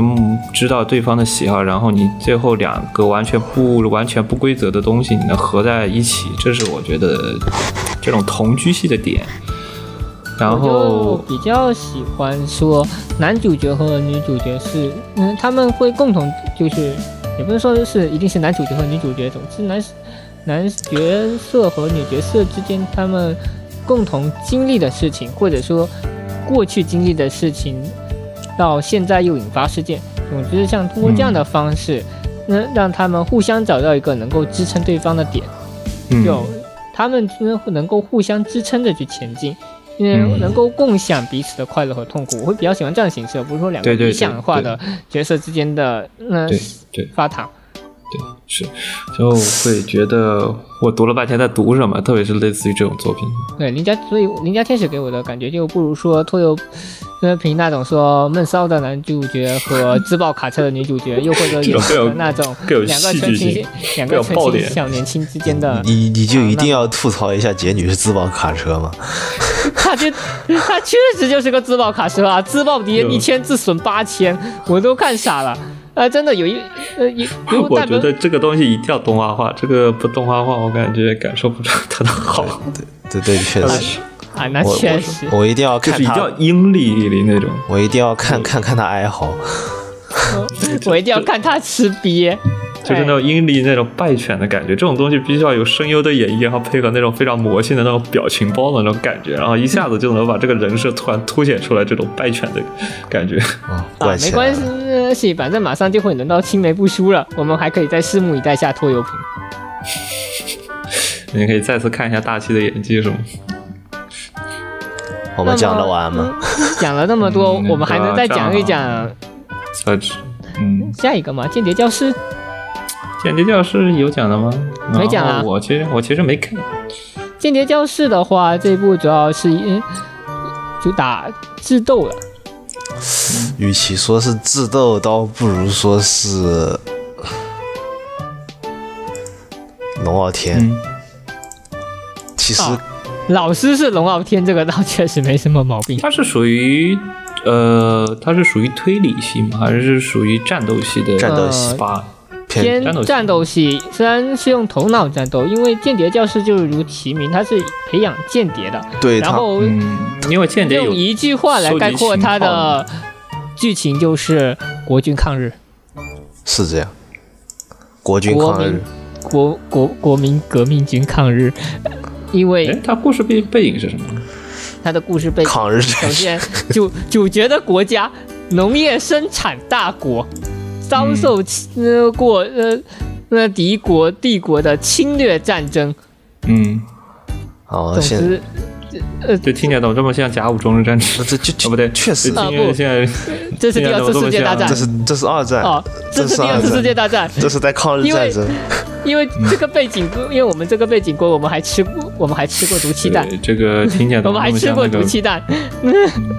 这这这就是典型的呃第二次世界大战中的中国。然后然后对，那女主角就是那个毒气弹嗯战争的嗯那个村庄的幸存者幸存者，对，所以她百毒不侵，所以她百毒不侵。她有点像每个人都有一半天是这个意思。对，但每个人会有一些比较特别的技巧，或者说是不，其实体质女女主全在识别，啊，对。龙傲天 龙傲天的只有我们一复。仇是吗？这么说吧，不是我们这么说吧，你我们一开始以为呃这七个呃间谍学生是龙傲天，然后我们发现嗯老师才是龙傲天。对对，我们都以为七个间谍学生看上去这么牛逼，一个一个代号代号这么拉风，设定拉满啊，一哦个，然后顺便一提，这七个人是吊车尾，他们是间谍学校的吊车尾，就对每个学校的吊车尾全被老师拉过来了。每个人都只会一项，因为像女主就是会用毒，但是她其他地方就不太行。她是说白了憨批就是直接说白了，他是像就是，就是像 spy 那种的，像那种 spy spy 那种动画里面那种，它是几个团体一起去解决一些任务，按照政府下达命令去解决一个任务，然后啊不同的啊，缺不是不是陷相，互他本来说的是这样的，就两国两国会有间谍战争嘛，然后会有培养间谍的专门的间谍学校，嗯嗯然后会有独立的间谍组织或者小队，然后男主是其中一个队伍的 leader leader 就是主导，然后他他需要找队员，然后他就去别的所学校找了所有的吊车尾过来组了这样一个小队。嗯，啊，组成了一个算上男主是八人小队嘛，也可以这么理解它。这更多的是需要战斗的部分，还是说是学习啊 spy 的部分？学是杀男主的部分学。习和推理，一呃，学习和推理，因为男主不会教人，所以男主给他们布置的学习任务是如何让，就是逼男主投降，也不是杀男主吧，逼迫男主投降各种方法都可以用。你们用什么方法来个搞我？只要能把我搞投降，那么你就合格了，要不然你就得死艾莎教室吗？就差不多这种啊，感觉，差不多，差不多。嗯懂了，嗯，懂了，蛮懂了。然后就无论他无论女主们造成什么样的结果，男主总归都轻描淡写了，我还要陪你演到什么时候？然后开始龙傲天啊，我懂了，我感觉有点意思，我我要去啊，不过这是日常的部分，他们主要的话还是每次都会批下来一些任务，然后去解决这个任务事件。嗯，然后最后就是男主收呃男主擦屁股是吗？呃，其实也不一定，因为第二第二卷的内容就是基本全是女主们搞定的。啊，因为有的时候会分头行动嘛，男主带一批，嗯然后别的人再再另一批对这种啊，是有成有一些角色的心理，就是角色的技能成长和心理历心理历程写的还是挺详细的、嗯啊。这里应该只有我看过三卷，我感觉还是比较有成长期吧，我感觉之后可能会去试一下。我天，毕竟很有是趣。毕竟是就有是百合吗？毕竟是好像最开始是有百合的。对，有嗯有有百合，而且第三卷有明讲其中一个女的喜欢队里另一个女的好，好有百合，我狂喜。嗯，我现在看到他这个这个女主是个白毛，我就已经决定要看了。啊，啊！其实最主要的应该还是群像剧。啊是群像老师算是在《间谍教师》获奖之后才开的推特，他在推特嗯上的措辞其实还挺萌的。我觉得挺萌的，那个那个 no 的鱼尾，我们当时嗨了老半天。啊，可爱，想推主丁老师，不是，偶像营业不可取，不对，什么？作者营业不可取。对不起，我就是禅作者了，嗯，怎么的？啊然后是第三卷，我就就没有什么可讲的，我们可以直接讲。不过，翻富士剑嗯文库嗯最近包括约包括约战等大量作品的先后完结，然后他整出来的一些活其实都挺怪的，所以我们当时一直在说富士见书房它会不会接下来会走 MFJ 的老路，就是开始量产册子，然后所以现在这个间谍教室的得这个也没有测试位那么准。这个啊、不不是，直到间谍教室他获了富士见书房的大赏，然后现在又排到第二位，所以我们将其封为富士见的救世主。好吧，嗯，是不过现在这个版本有全新的呃变化了，富士剑书房的救世主已经从间谍教师发展到了今年大赏的《魔王二零九九》，也是一部挺深草的。故事有点像打磨，但是比打磨更吵。打磨是，嗯，男主男主他们从异世界直接来到了现代日本的逆穿越，然后开始打工嘛。打磨是，呃不，嗯，打磨是这样的一个哦，打磨是是这样的，对对，魔王然后呢二零九九它是现在异世界和现实世界混合了，合并在了一块。啊，然后呃，然后你甚至能看到魔王军的领袖在做高层集团的 CEO，集团高层 E CEO。然后魔王复活了现实和那个的反差感是吗？就是那种呃，现实，就就就是混合在一起，这边、啊，这边对，呃哦模式魔力和科技也混合在一起。然后这个时候封印许久的魔王醒过来了，然后他看到自己的手下在做集团 CEO，大概就意思就是那种反差感。哦，对，甚甚至是这这这这捏听着就像？你知道这这这这这这听着像什么吗？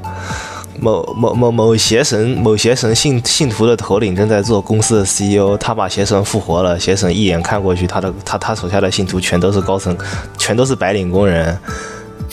啊是这样的，呃，这个那是现实世界和，异世界的结合，我感觉接下来也会挺有意思的，应该还是偏搞笑，呃，搞笑一点。不过论搞笑的话，影响更深草。呃，影响的我们现在的简称是母公口，呃，没错，母亲的母，公口的公口。它是呃是前那个吗？作者这这本小说的全名是《我的母亲得到了宫口轻小说的大赏，于是我的人生完蛋了》。啊，听着怎么这么厕纸呢？呃，就是测试这也是，呃，可以说是厕纸，因为这这一个内容就是男主角的老妈，呃，她闲得蛋疼，呃，写兼在网上写兼职的小说，然后她写了一本母控的宫口轻小说，然后就投了轻呃宫口文库，呃，没错，我估计就是美少女文库那那种感觉，她就投了一个这个宫口轻小说文库，然后拿了新人赏。妈，我不不行，我不能呃出道，否则我人生、呃、就完蛋了，就没了然后儿子，啊你去帮我出道吧。对在母宫口对妈我妈我出道了我就社死了，儿子那让我社死就可以吗？然后男主就被逼着出道了。对，然后还遇到了自己的同班同学。啊、对，没错，这个同班同学，呢、他是写轻他也是小说的吗？我他得是写插他是写小是画插画的吗？啊、他也是写小说的，而且男主以前以前还呃嗯盘算着，就是男主还本来还盘算着说，那我陪你出去取材啊什么的，反正他想泡这个这个女同学，结果现在直接让人家知道了自己在写宫口型小说。而且还是母控的。嗯，这已经不是恋爱喜剧了，这是嗯恋爱纯喜剧。呃，我我我这感觉就是一个完全的喜剧化作品了。我实在不知道为什么富士见书房会 呃把这样的作品拉到影响漫画画作，我希望他漫画化。啊！我我我现在你特别想一睹呃呃一睹一下这个玩意是什么东西，但但是我真的怕呃把我看傻了，妈的笑死了。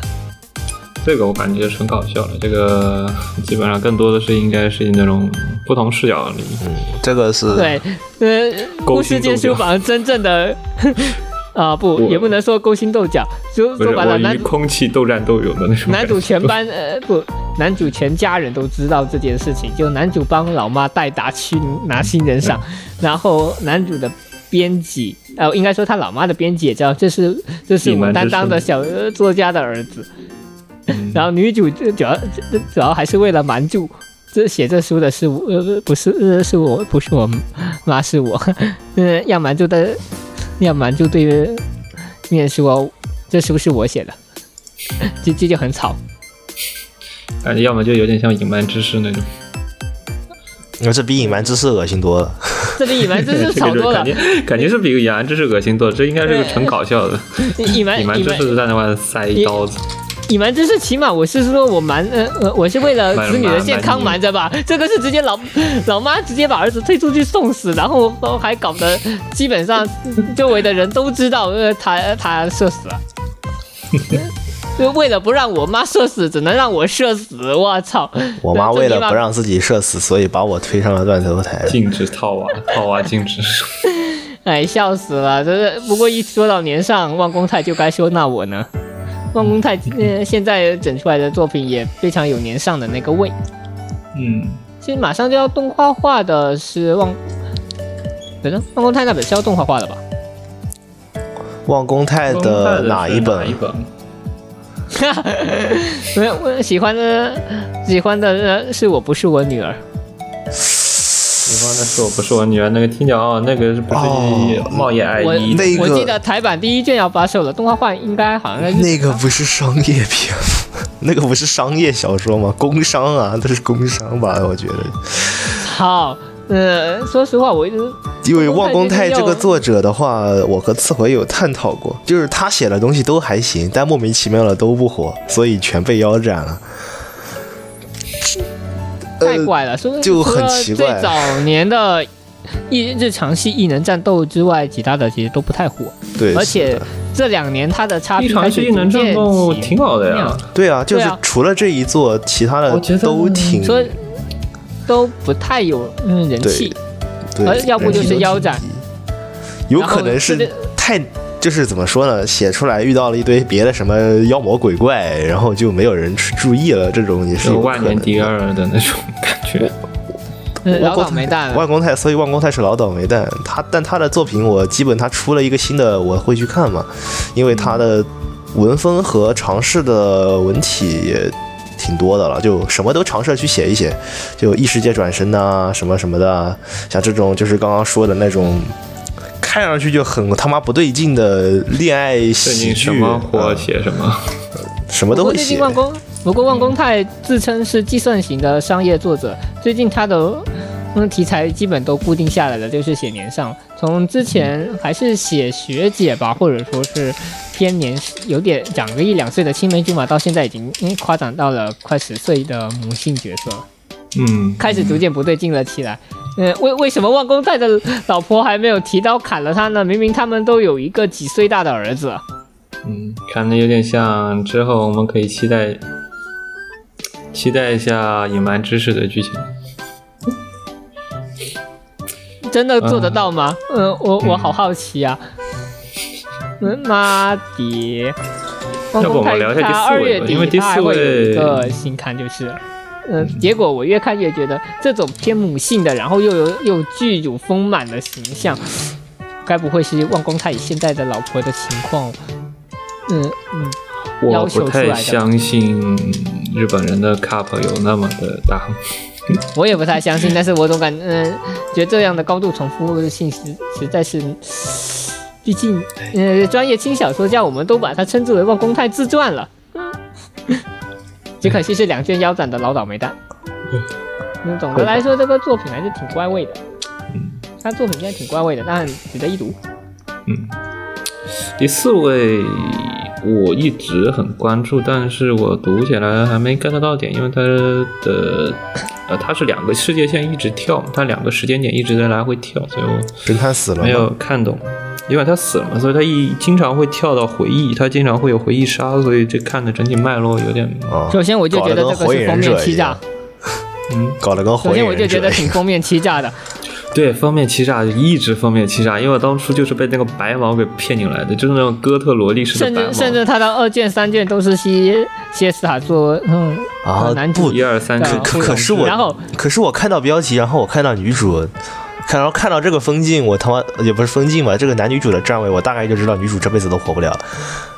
对啊，是这样的。你知道就是一直我第一不卷也是这么散你知道吗记得的，然后你看看第二卷和第三卷是个什么玩意儿？第二整体卷和第二感觉。卷那个就哦第二，卷那个简直俨然就是一家三口，就是那种感觉。第我我我懂了，第二第三卷像是男主在。嗯，告呃，在告白那的那种感觉啊，我懂了，有几哦，我。我哇，太怪了，这个封面欺诈太过分了。然后侦探已死，它本身又比较奇怪。你说是真，嗯，因为它的整个世界观的设定会比较奇怪，他有超能力，然后会有一些像是宿命论呃的一些那些东西，比方说西耶斯塔是天生天生的侦探，然后呃包括男主是助手这一个也是西耶斯塔。嗯、呃，他嗯通过他天哎生，的你知道 Siesta 的名字的由来吗？因为你听你这么说，Siesta，Siesta 不是午睡的意思吗？我记得好像他是有讲到 Siesta 这个名字的由来的。呃，因为 siesta 如果是在意大呃在西班牙语中，它是午睡的意思，它会延伸到用于德语或者英语中，就是呃午睡的意思，就是饭后那一段两个小时的睡觉的叫 siesta。嗯，不知道你的这边有什么梗啊？我记得是有的，嗯，我查一下。我没有看过，我就不知道了，我就不说了。呃，对，主要是我当初看那个封面，我差点以为就是就是我们曾经特别火的像 Go Seek 或者像呃前段时间那个虚构推理那种哥特萝莉式配着一个男真配着一个华生的那种形象的一个推理番又回来了，然后发现嗯是我错觉，啊，是你的错觉，半半半本都在回忆招魂。嗯，是，就是他那个衣服就是一个哥特萝莉式的衣服嘛，然后还配一个非常俊的男主的形象，就会让人感觉到那个人是华生，然后那个主角是侦探，然后结果，嗯，是我想多了，侦探是真的死了，好吧侦，探是真的死了，他已经奶不活了。嗯，就会让我突然的泼了一盆特别大的凉水，我差点以为又啊，侦探探案集又回来了。哎 哎，现在的轻小说业界也是这样的嘛，嗯，就是个缺出人意料。你你以为他会怎么样？你以为他会反套路，他就他就他就往往是按照套路来的。你以为他要按照套路来，他给你来一个反套路。我以前很喜欢那种像丹特利安的书架呀，或者说是那种 g o s i c 啊，那种就是单元剧式的那种探案集的那种感觉。哦我感觉这个好像更，这个好像不是吧？这个我之前看了一段，好像明显是不是这样的一个剧情，它更多的好像是阴魂不散，两边就互相的，两边剧情互相传。这个有看过，确实是有。含义的，但是我忘了。嗯嗯，没事，可以继续聊小说内容。这个名字就没什么关系，这单纯就是我自己独特的一些视角我一会儿找一下给你，那就。没事，比较奇葩的视角。侦探，嗯，那侦探你死他这一个，实际上他叙事线也偏乱。如果说以我这边的一些聊到的生肉评论来看，他其实有人说他的整个故事完成度甚至不如智瑞佑的《圣魔剑》啊，智瑞佑的《圣魔剑》其实我没有去看。不过，嗯他们同时聊《圣魔剑》的时候，感觉就是比《精灵使》的剑舞的其实节奏还要更乱一些。毕竟剑舞它有分呃各个大章节和事件。哦，是那个圣剑学院的魔剑使吗？对，哦，哦那个啊小孩开大车，那算小孩开大车吗？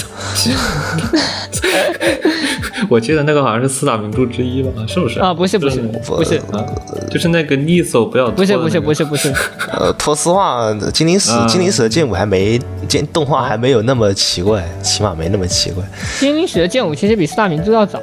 啊好像不是四大名著，反正我记得就是那一块出的，导致我对于这一对，块的那那那一扎堆出的差不多了。差不多。但是智差不多智瑞佑那个写的但，是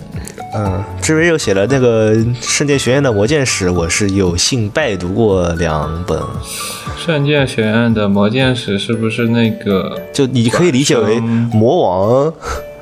转身，魔王把自个儿封印在了魔王城，然后醒过来的时候遇到了前世的老婆的转身，你可以这么理解。那个深草，那个挺深草，就是我又想起来了，那个是吗？哦，不是，不是，不是，不是，啊，这个小不是精灵史的剑舞和我刚刚说的这个都是智瑞佑写的，然后你说的那个是圣剑史的定州咏唱是四大名著之一，哦那个确实，我说的是另一个东西。这几个名字太像了。呃，这个小说呢，智瑞佑写的另一个呢，就我我之所以说我有幸拜读了两本，是因为它其实更了三本，我没有看第三卷，因为我实在是看不下去了。哎太吵了。所以精灵史，一那我们所以侦探已，嗯，所以侦探已死，它整一个叙事可能不太，嗯，说得上是优秀，但是毕竟群妻可爱啊，西耶斯塔太可爱了，嗯，这个完全是靠角色撑起来一部小说。对它本质上的话，可能角色的得分要比故事整体要高，对但这也是一种本事，不得不承认。啊你能把而且这样它整个我还是不去看了世界的构筑会比较乱一些，包括一些能力的方面设定。毕竟我一开始也以为它是那种等谢萨死之后，嗯，再进行嗯，还有跟推理相或者一些事件相关的东西，结果他直接给我蹦出了超能力。啊啊，这不是啊！没有看过的人直接问区啊！嗯 这不是虚构推理。你看，你看漫画，我都都看傻了好吗？听起来有点像虚构推理，或者像的那个魔魔眼，嗯，FGO 那个 FGO 那个哦推魔眼列车理的那个动画啊，魔眼列车的那种感觉，就是你编了一套自己的逻辑，然后你在这块推理，啊，不你过说推的狗实话。哎，而且说实话的话，二十四店铺那一种，因为有魔术这个东西，就我说这这东西就胡扯嘛，对吧？魔术这东东西就他妈离谱，它是就就像骨科说过的，你魔幻的东西你再怎么扯，解释权在作者那边，随你扯，总归总会扯得通。而而且是说，而且说实话，其实，在第一，就是我觉得在第二卷的就是推理十二法则那就已经种不是提过吗？然后就是你不能设定你不能出现中国人，因为中国人是中国人会武功，你能干出任何事情。这所以在推理小说里不能出现这个设定。啊，那确实，我在看《少年包青天》的时候，也是各种武林高手，各种乱七八糟的都有，甚至可以单手吊床，嗯，甚至可以单手吊床，哇，那可是古